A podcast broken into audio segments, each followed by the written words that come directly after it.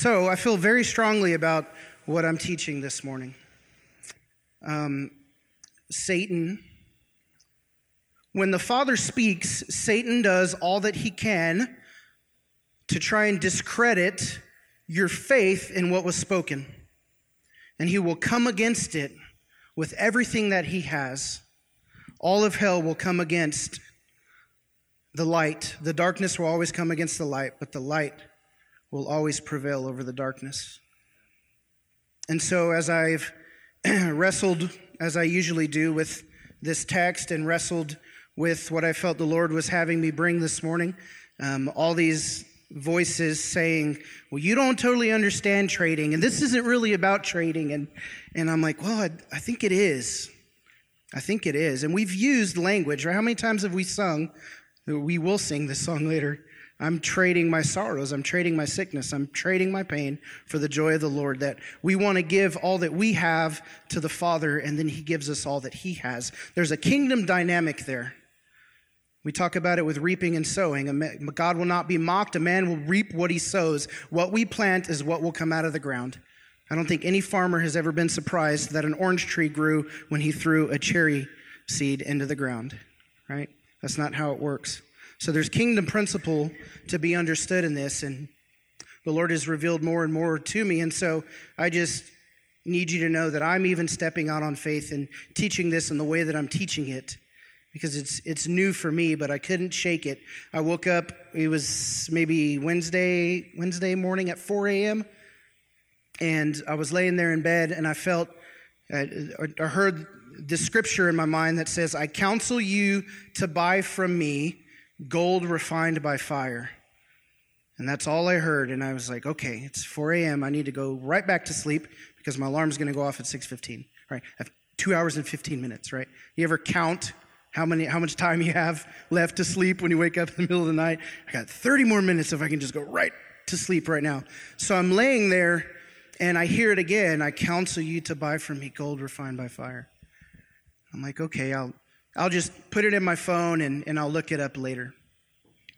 And then a third time, it's like the Lord was talking through his teeth. I counsel you to buy from me. I'm like, okay, okay. So I opened the, the scriptures and I was half asleep and, you know, just four in the morning.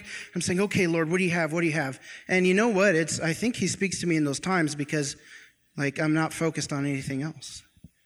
And if I can just not be focused on sleep for a moment, nothing else is in my brain. It's, it's me and him and he's got a clean slate and open ears and an open heart. And, and so I wrote it, I kind of typed out the scripture, I looked it up, and then I started praying and, and just kind of meditating on it. And it, it, this took all of five to 10 minutes. And the Lord just whoosh.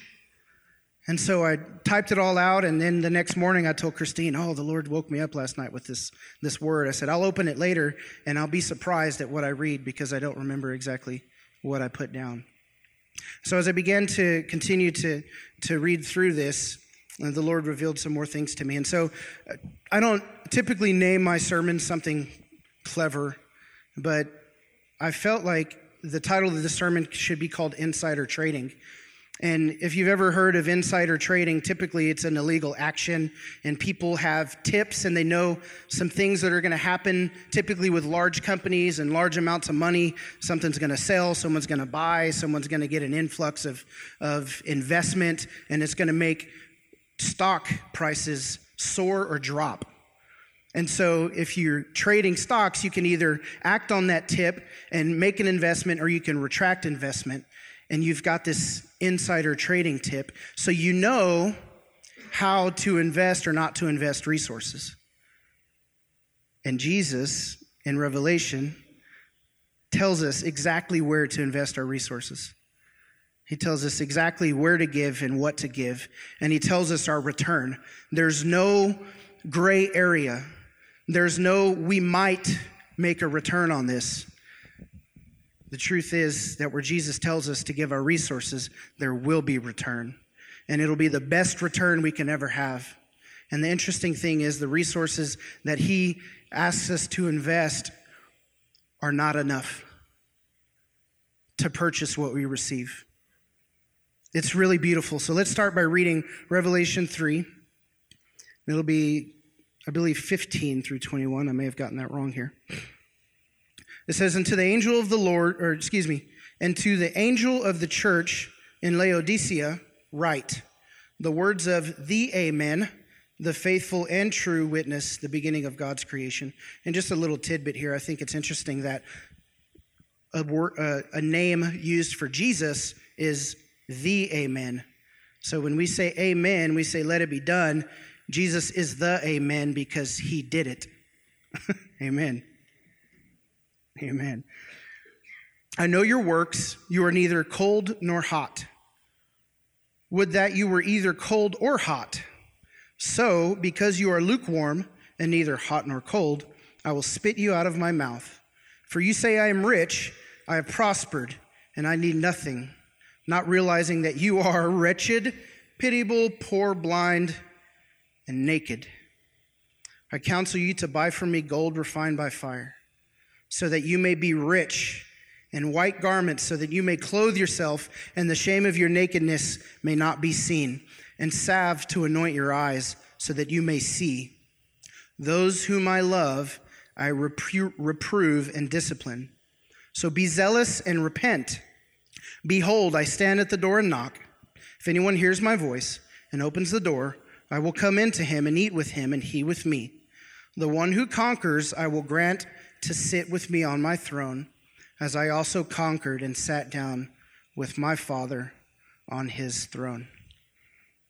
And so Jesus is speaking to the church of Laodicea, and he's telling this angel to write this down that these are the words of Christ and he establishes his authority. The faithful, he's the Amen, the faithful and true witness, the beginning of God's creation. This is Christ. So his authority has been established. And so Jesus then goes on and says, Hey, look, I know your works, and they're neither hot nor cold. And so Jesus is addressing lukewarmness. The, luke, the lukewarmness, I believe, wasn't only complacency, but I believe the lukewarmness manifested in independence. You know what that means, right? To be independent of God is different than being dependent upon God. And so when we function in independence from God, that's when we find lukewarmness and complacency. We get to this place to where we become self-sustaining and we believe that all of the resources that we've we've been able to gather because of our gifts and our talents and our abilities and our good looks and our well spokenness and whatever it may be. We've, we've created this life where we're comfortable, and so we're not seeking God as though we, we don't need what He has to offer. We don't need who He is. I don't need Him because I've got this under control. I remember oh, maybe 2010, 2011, 2012. Those years is when I first moved to Wichita. And I was living on very little money for those three years. Uh, it may have been $800 a month or something like that. Um, I got to the point where I was even donating plasma to try and make ends meet. And I had a Vizio 32 inch television that I would pawn probably every other month so I could have 100 bucks to make it through and then I would go, I'd get my paycheck and I'd pay it back, and I was doing that whole thing. If you've ever taken a loan from Speedy Cash, you know that that can be a crazy perpetual cycle of trying to sustain for yourself, but you're digging yourself into a deeper hole. And I remember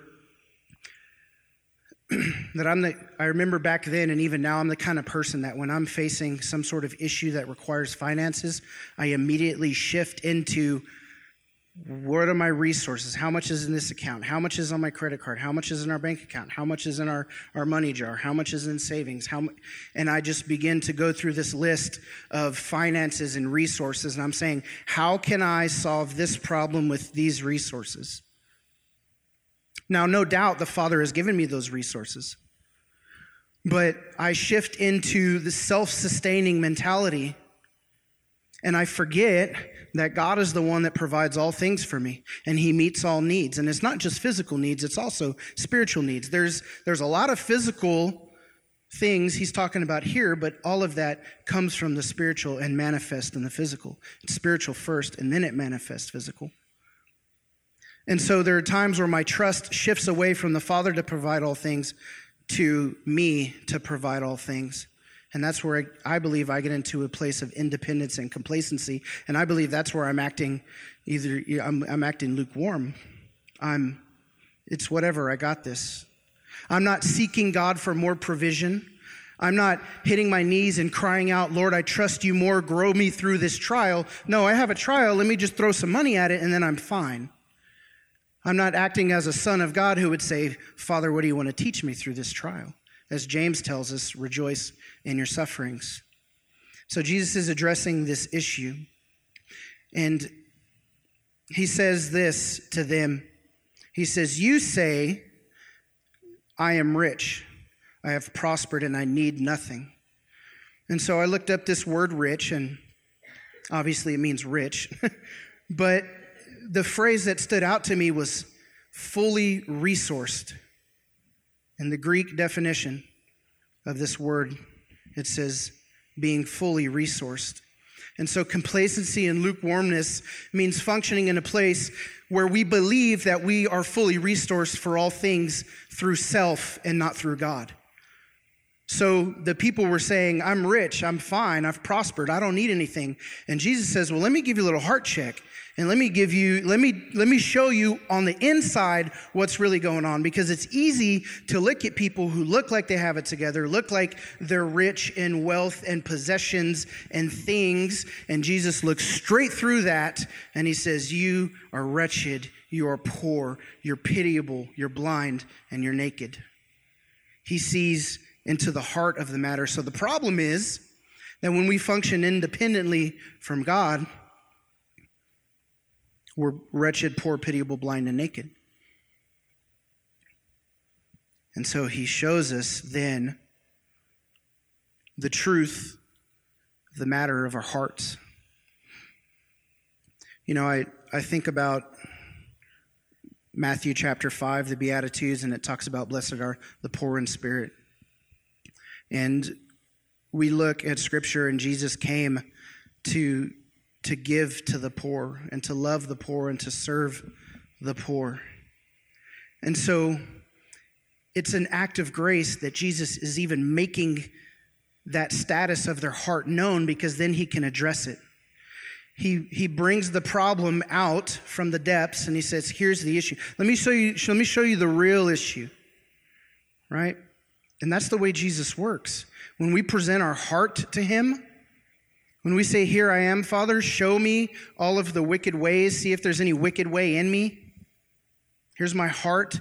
Jesus, he'll, he'll look and he'll say, Here's the thing behind the thing. You're wretched, poor, pitiable, blind, and naked. And you're thinking, Man, I thought I was doing pretty good. And I remember reading the scripture one time and I'm like, I am. Ugh. You ever felt that way about yourself? I don't feel so much that way about myself now because I know that the way Jesus sees me.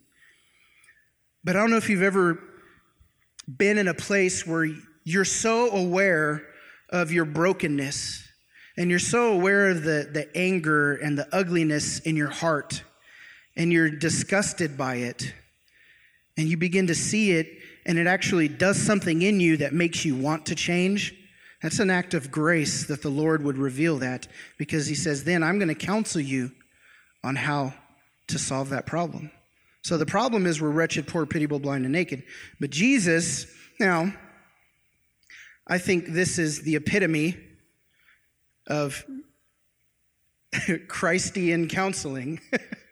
Instead of Christian, it's Christian. It's actually Jesus being a counselor because he's saying, Look, I counsel you. And when I read that, he says, I counsel you. And I was like, Wait a second. Jesus is actually giving us advice. He's saying, Here's the problem. I'm actually going to counsel you through this issue. And so he says, Buy from me gold refined by fire so that you may be rich. White garments so that you may clothe yourself and the shame of your nakedness may not be seen. And this just reminds me of the sermon I spoke a couple of weeks ago where we talked about the prodigal son and how the father gave the son his best robe so that the son could then function in authority in the image of the father. And this is what Jesus is telling us to do here. He's saying, Buy gold so you won't be poor. Buy white garments so that you may clothe yourself and the shame of your nakedness may not be seen. So if we think about Genesis, I believe it's chapter 3, the fall of man Here's something interesting Genesis chapter 3, the fall of man, Genesis, or Revelation, the last book, chapter 3. How do we clothe the nakedness we were found in when we fell to sin? It's a good little connection. So Adam and Eve sin. They realize they're naked. They sew together fig leaves to cover their nakedness. The father then comes and says, Well, who told you you were naked? Did you eat of the knowledge of the tree of good and evil? Well, yeah, she told me to do it, but I had some too. Um, ground is cursed, you're cursed, labor pains, get out of the garden, right? But in that, he still shows grace by taking the skin of an animal and covering them. And so that was to cover their nakedness physically. But Jesus says, Buy for me white garments, so that your shame and your guilt, the spiritual effects of our sin, would be covered. So Jesus says, Yeah, buy white garments, clothe, your, clothe yourself. And then he says, And salve to anoint your eyes so that you may see.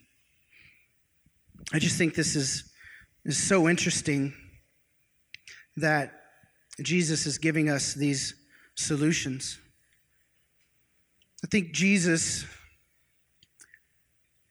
here in uh, 2 Corinthians 8, chapter 9, he gives us an image of what it's like to trade into something. He's, trade in, he's trading into something and he's seeing a fruit come from that. And if and so just let me just say this real quick. When I talk about trading, I'm not giving a, a full in depth teaching on what trading is. I'm giving what the Lord has shown me through this scripture and tying it into how we've talked about it on Sundays. But Christine has a class called Engaging Heaven, and she teaches a, a um, one of those classes, one of the nights, the subject, or one of the afternoons also, is on trading, and she has more in depth conversation on that. And what she'll tell us, and what she, what Christine does when she comes and leads communion, is she says that the ultimate trade ever was Christ for us. Christ giving His life so that we might have life. That was the ultimate trade. He said, "They're they're going to die." So speaking of of the fall of man, Scripture says that they had to be kicked out of the garden or else they would eat of the tree of life and then they would have eternal life. But the wage of sin is death. And so, because of the sin in our life, death is our wage, death is what we get paid. Jesus saw that we were in death, and so he traded life for death. He sowed into that. He traded into that. And it says here in 2 Corinthians 8 9, For you know the grace of our Lord Jesus Christ, that though he was rich, yet for your sake he became poor, so that you through his poverty might become rich. We see a trading of, of being rich to being poor, so that in his poverty we might become rich. And we gain what he has because he traded that for us. And so Jesus in Revelation 3 is saying, Look, I've already given this to you. You simply need to receive it, but there's a switch that needs to happen. You know, Scripture tells us that we're saved by grace through faith, not by works, so that no man can boast. But Jesus very clearly speaks about the cost of following him when he says, If any man would come after me, he must take up his cross die to self daily and come to me. That when we come to Christ, we give all that we are for all that He is. The reward of the gospel is Christ Himself. When we believe in the gospel, we receive Christ, and when we receive Christ, He gives us His Spirit to dwell in us, that by the Spirit we cry, Abba, Father, and we gain the Father. So we gain the Father, we gain heaven, we gain Christ, His throne, and all of His inheritance, and we gain His will, and we gain His power. but what do we bring? How do we how do we how do we afford how do we buy what we can't afford? That's kind of the question that rose up in my heart when I was looking at this. Jesus, you just said that I'm poor. Okay, I'm rich, I'm good. No, you're poor. So buy from me gold refined by fire. So you're saying the best gold with all its impurities gone, within its purest form that the Messiah has. So Jesus the Messiah, he's he's got the treasure. He's got all the all the best refined gold in the world, and he says, "You're poor. Come buy this from me." You yanking my chain, Jesus. How am I supposed to? How am I supposed to afford that gold? That gold? How am I supposed to afford that? And as I asked the Lord of this at 4 a.m., 407, whatever time it was. I said, How do we afford? How do we buy what we can't afford? And he says, You give everything you have.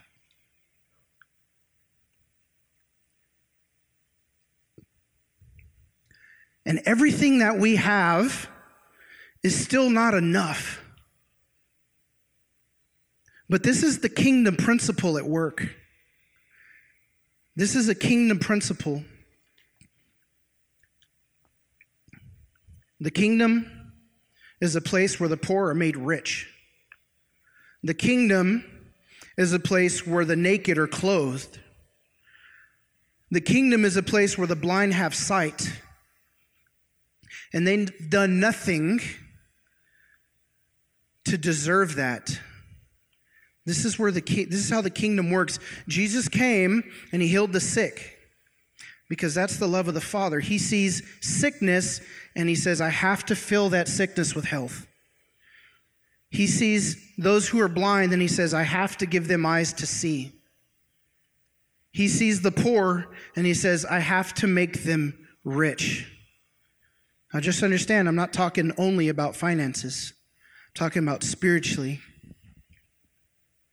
And so, how do we buy what we can't afford? We give everything we have there's a parable that Jesus tells, and he says, The kingdom of heaven is like the man who found treasure in a field, went away, sold everything that he had, immediately came back and bought the field.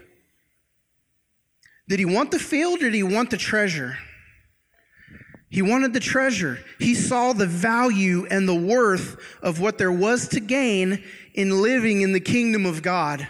And so he looked at his life and he said, None of it's worth holding on to. Paul said, I consider all things loss for the sake of knowing Christ.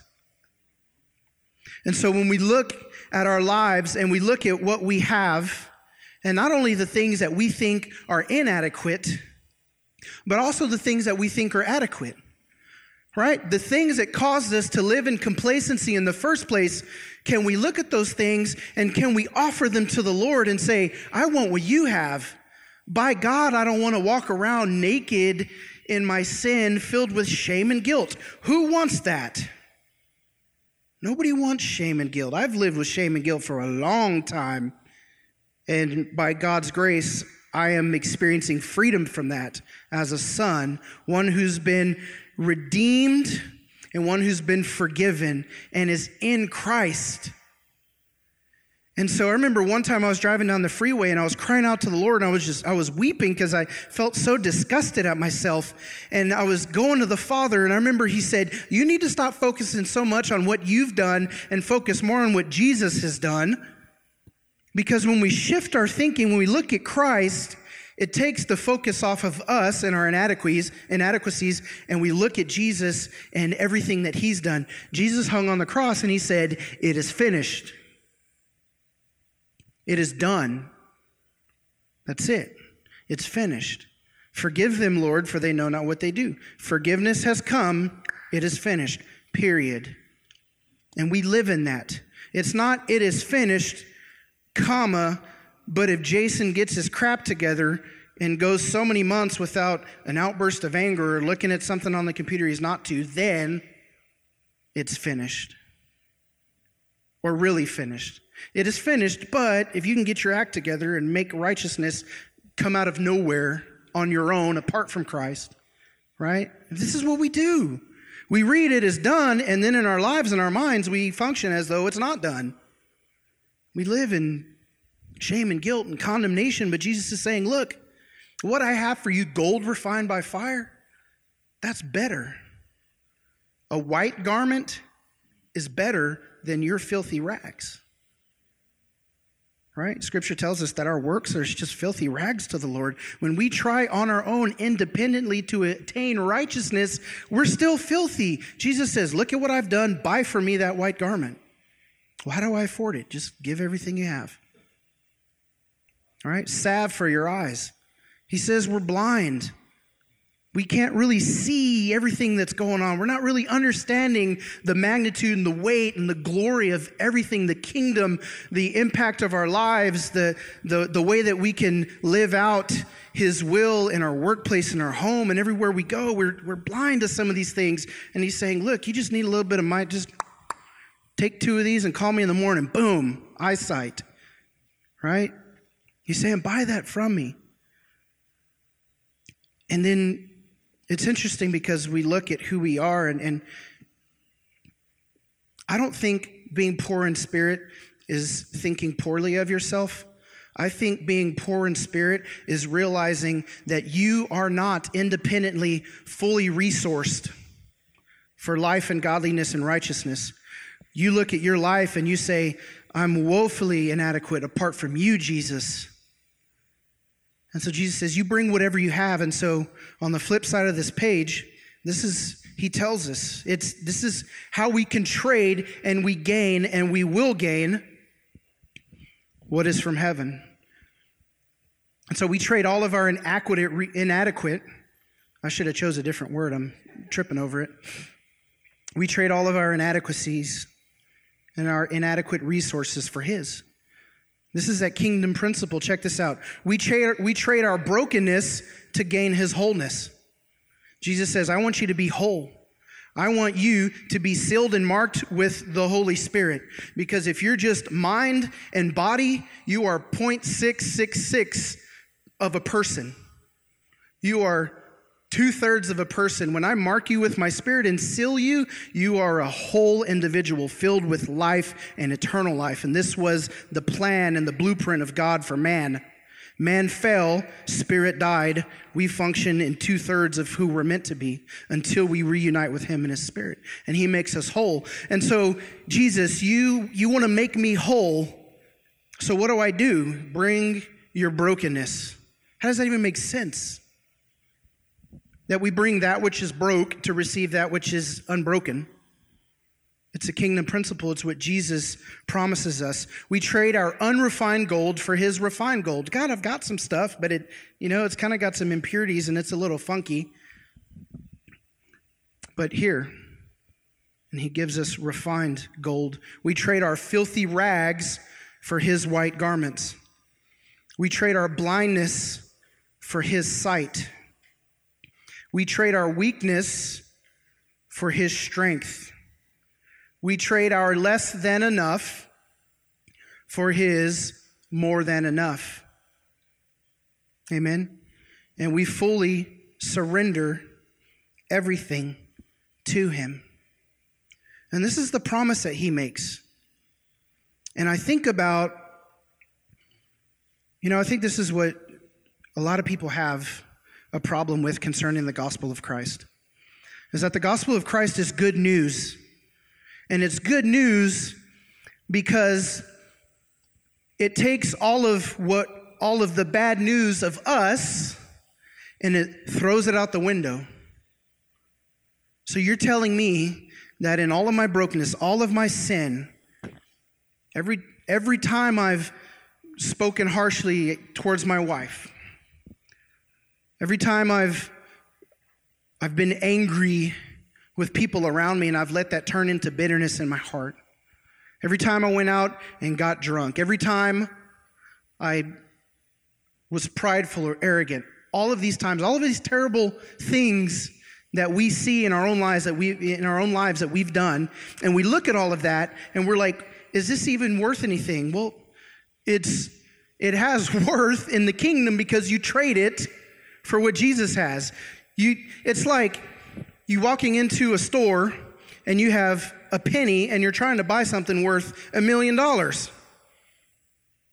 Right? I want that. Well, sir, that's going to be a million dollars. I've got one American cent. Sold. What do you mean sold? Because trading into the kingdom isn't a fair game.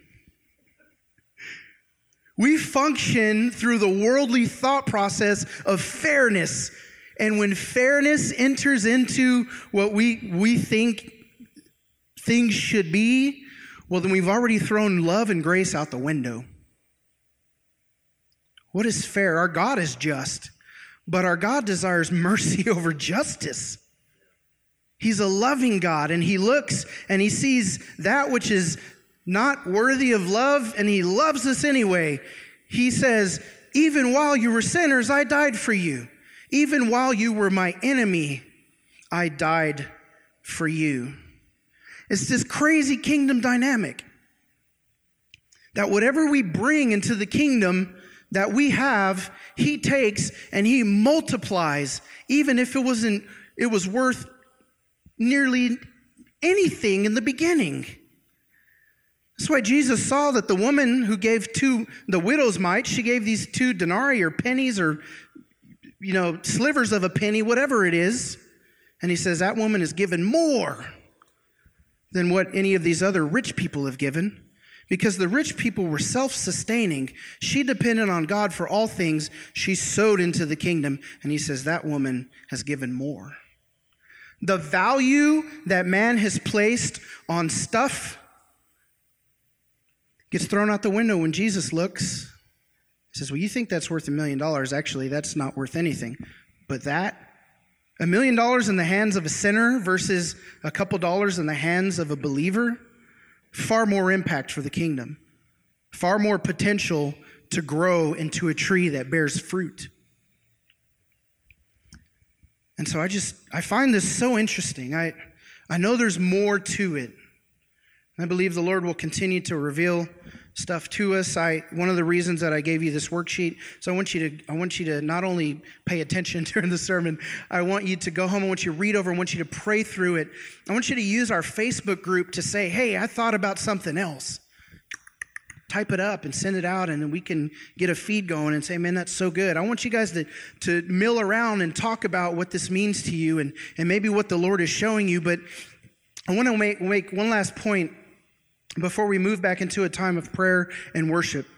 And here's the point I want to make is that we can trade and we can give everything that we have. Now hear me hear me on this. We can give without giving and we can give by giving. Does that make sense? Let me tell you how. The way inheritance works is that a father has an estate, and certain portions of that state are allotted for his sons and his daughters, his children, as he passes or as time goes on, and he begins to release and allow that inheritance to be given to those children physically. But the father, in his heart, has already given, has already decided that he would give, and the time will come where the resources physically will then go away or be sown into the kingdom or whatever it may be, according to his will. And so, first principle concerning that is that as sons of God, we have access to the inheritance of Christ. Whatever that looks like kingdom, authority, power, spiritual blessings, speaking life, reclaiming land for the kingdom a million dollars in your bank account, whatever it is. And don't hear me, I'm not preaching prosperity gospel, I'm preaching inheritance in Christ. Because all that is His is ours. And He chooses when He releases that inheritance to us. Now, we can receive portions of that inheritance while we're on earth to continue to go and do His will. And there's inheritance that we know nothing about that we will eternally experience as we enter into eternity in his presence. Right? So, I want to say this about your stuff and my stuff and everything that we have that we've depended on to be self sustaining to bring us to a point of complacency, not believing God for more or believing that we need Him for anything. I had a moment where I prayed uh, one, one morning, and I hit my knees and I began to talk to the Lord. And I realized that I had been holding on too much to the things that I felt that I had a right to. Let me just tell you that Jesus let all of his rights go on the cross and on the way to the cross. He gave up his right to be offended, he gave up his right to be right. He gave up the right to his authority. He could have called down legions of angels. Right? He could have responded to Pilate and said, They're lying in their accusations. He could have, when they were mocking him and said, Are you truly the Son of God? Well, then take yourself down off that cross. And he could have just went, healed all his wounds and been like, What? can you imagine that? We've seen enough Hollywood movies that we can reimagine flesh growing on a body. and he could have done that. He gave up his right to do that. And as I began to pray and I was saying, Lord, I, I, I need to give up my rights. I'm holding on too, too closely to some of the comforts and the things of the world. And so I began to pray. And a couple sentences in, I began to weep as I'm giving up things to the Lord. And so some of the things that I prayed were, Lord, I, I give up um, my camera equipment. because I love videography, right? I said, Lord, I, I give up the Salty Dogs podcast. I love the Salty Dogs podcast. Casey just made a, made a face. I said, Lord, I give up our home. Got to give up our car, my job, my computer. I said it, my Instagram account, my Facebook account, and we laugh. But man, the, the roots to internet addiction go deep. They go deep. I began to relinquish all of these things. Lord, I give up my right to be offended. God, I give up my right to be angry about a messy household. I give up my right to be angry about trash not being taken out. All of these things just began to give up my right. And essentially, what I was doing is I was saying this Lord, I see that there are things that are in me that are brokenness and that are, that are sinful. And, and I want to give up my right to allow those things to be a part of me. I want to trade those in. I want to give them to you, and you do with that those areas what you want to do with them.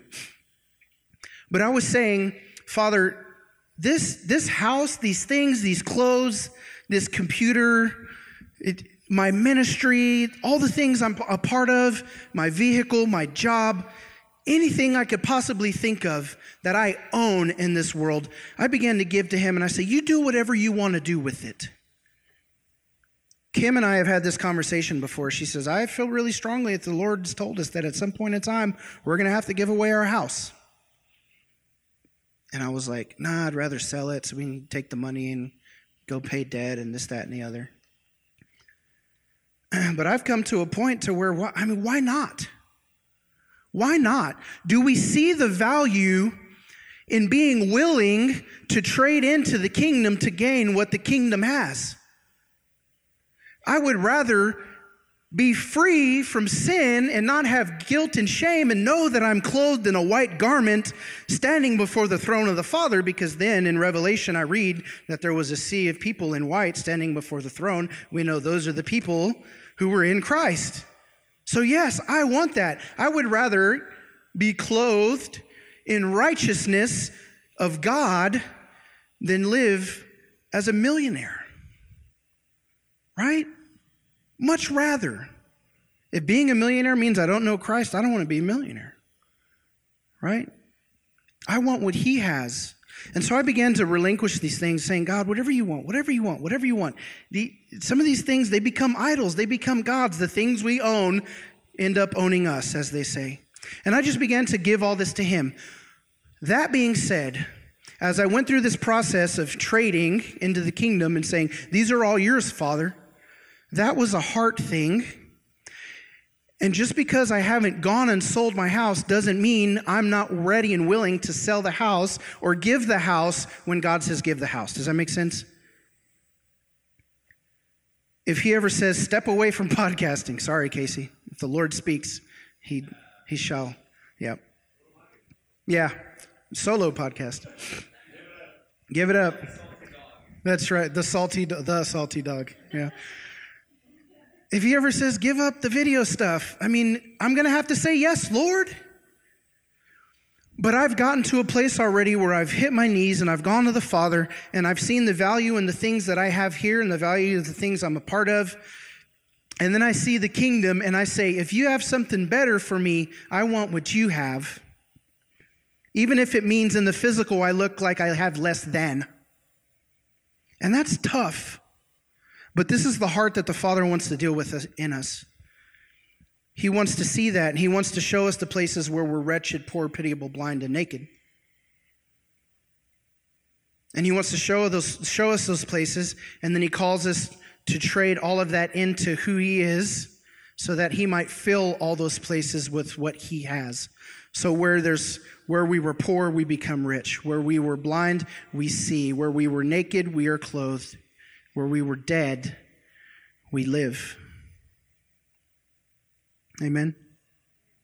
And so, just one more thing I want to say about trading, real quick. Sometimes we do trade physically. Sometimes we do say, okay, Lord, I'm going to sow into that. I'm going to give. I, I want to see that happen. Here, I'm going to give to this. And this isn't just a way to like make the church more money. Right, here's something I need to tell you about finances in the church. Our philosophy of finances is pay our bills and give the rest away. And so the Lord has given us opportunity to where there are, there are, there are missions and ministries stirring in people's hearts. And as our finance team prays and allows the Spirit to lead us, we, we give those resources as we feel led. We just, uh, a couple of months ago, we gave away $700 for missions for a girl going to Nepal that I've never even met. Christine knows her. And I'm not saying that to say, hey, look how generous we are. I'm saying that to show you our heart concerning finances, that all that we have is the Father's. Nobody here gets paid, we don't make any money. And so I just want to say that, that even though we can trade spiritually our brokenness and our things and allocate stuff for the kingdom, we can also trade into the natural. And we say, hey, you know what? I've, I've got some stuff, but I want to give that so that it can, it can be sown into the kingdom and it can bring forth a harvest. And so that's up to you to decide what that looks like in your own life. We never have we ever, never, ever here have we ever said anything about a percentage, about a dollar amount, about anything. And I just need you to know that because we function in freedom as sons of God under the headship of Christ, and He puts on people's hearts what to give, how to give, who to give to, what to trade, when to trade, where to trade, why to trade. That's it's His business. I'm simply here to help paint this picture just a little bit about the kingdom dynamic of trading into what Christ has for us and His inheritance, and stop focusing on the things that we think we have, and really ask Jesus Show me where to invest everything that I am and all that I am so that your kingdom will be built and I will have true value in my life concerning the things that you've given me that is a heavenly spiritual value versus a physical value. So we need to begin to see everything through a different lens, through the lens that Christ gives us.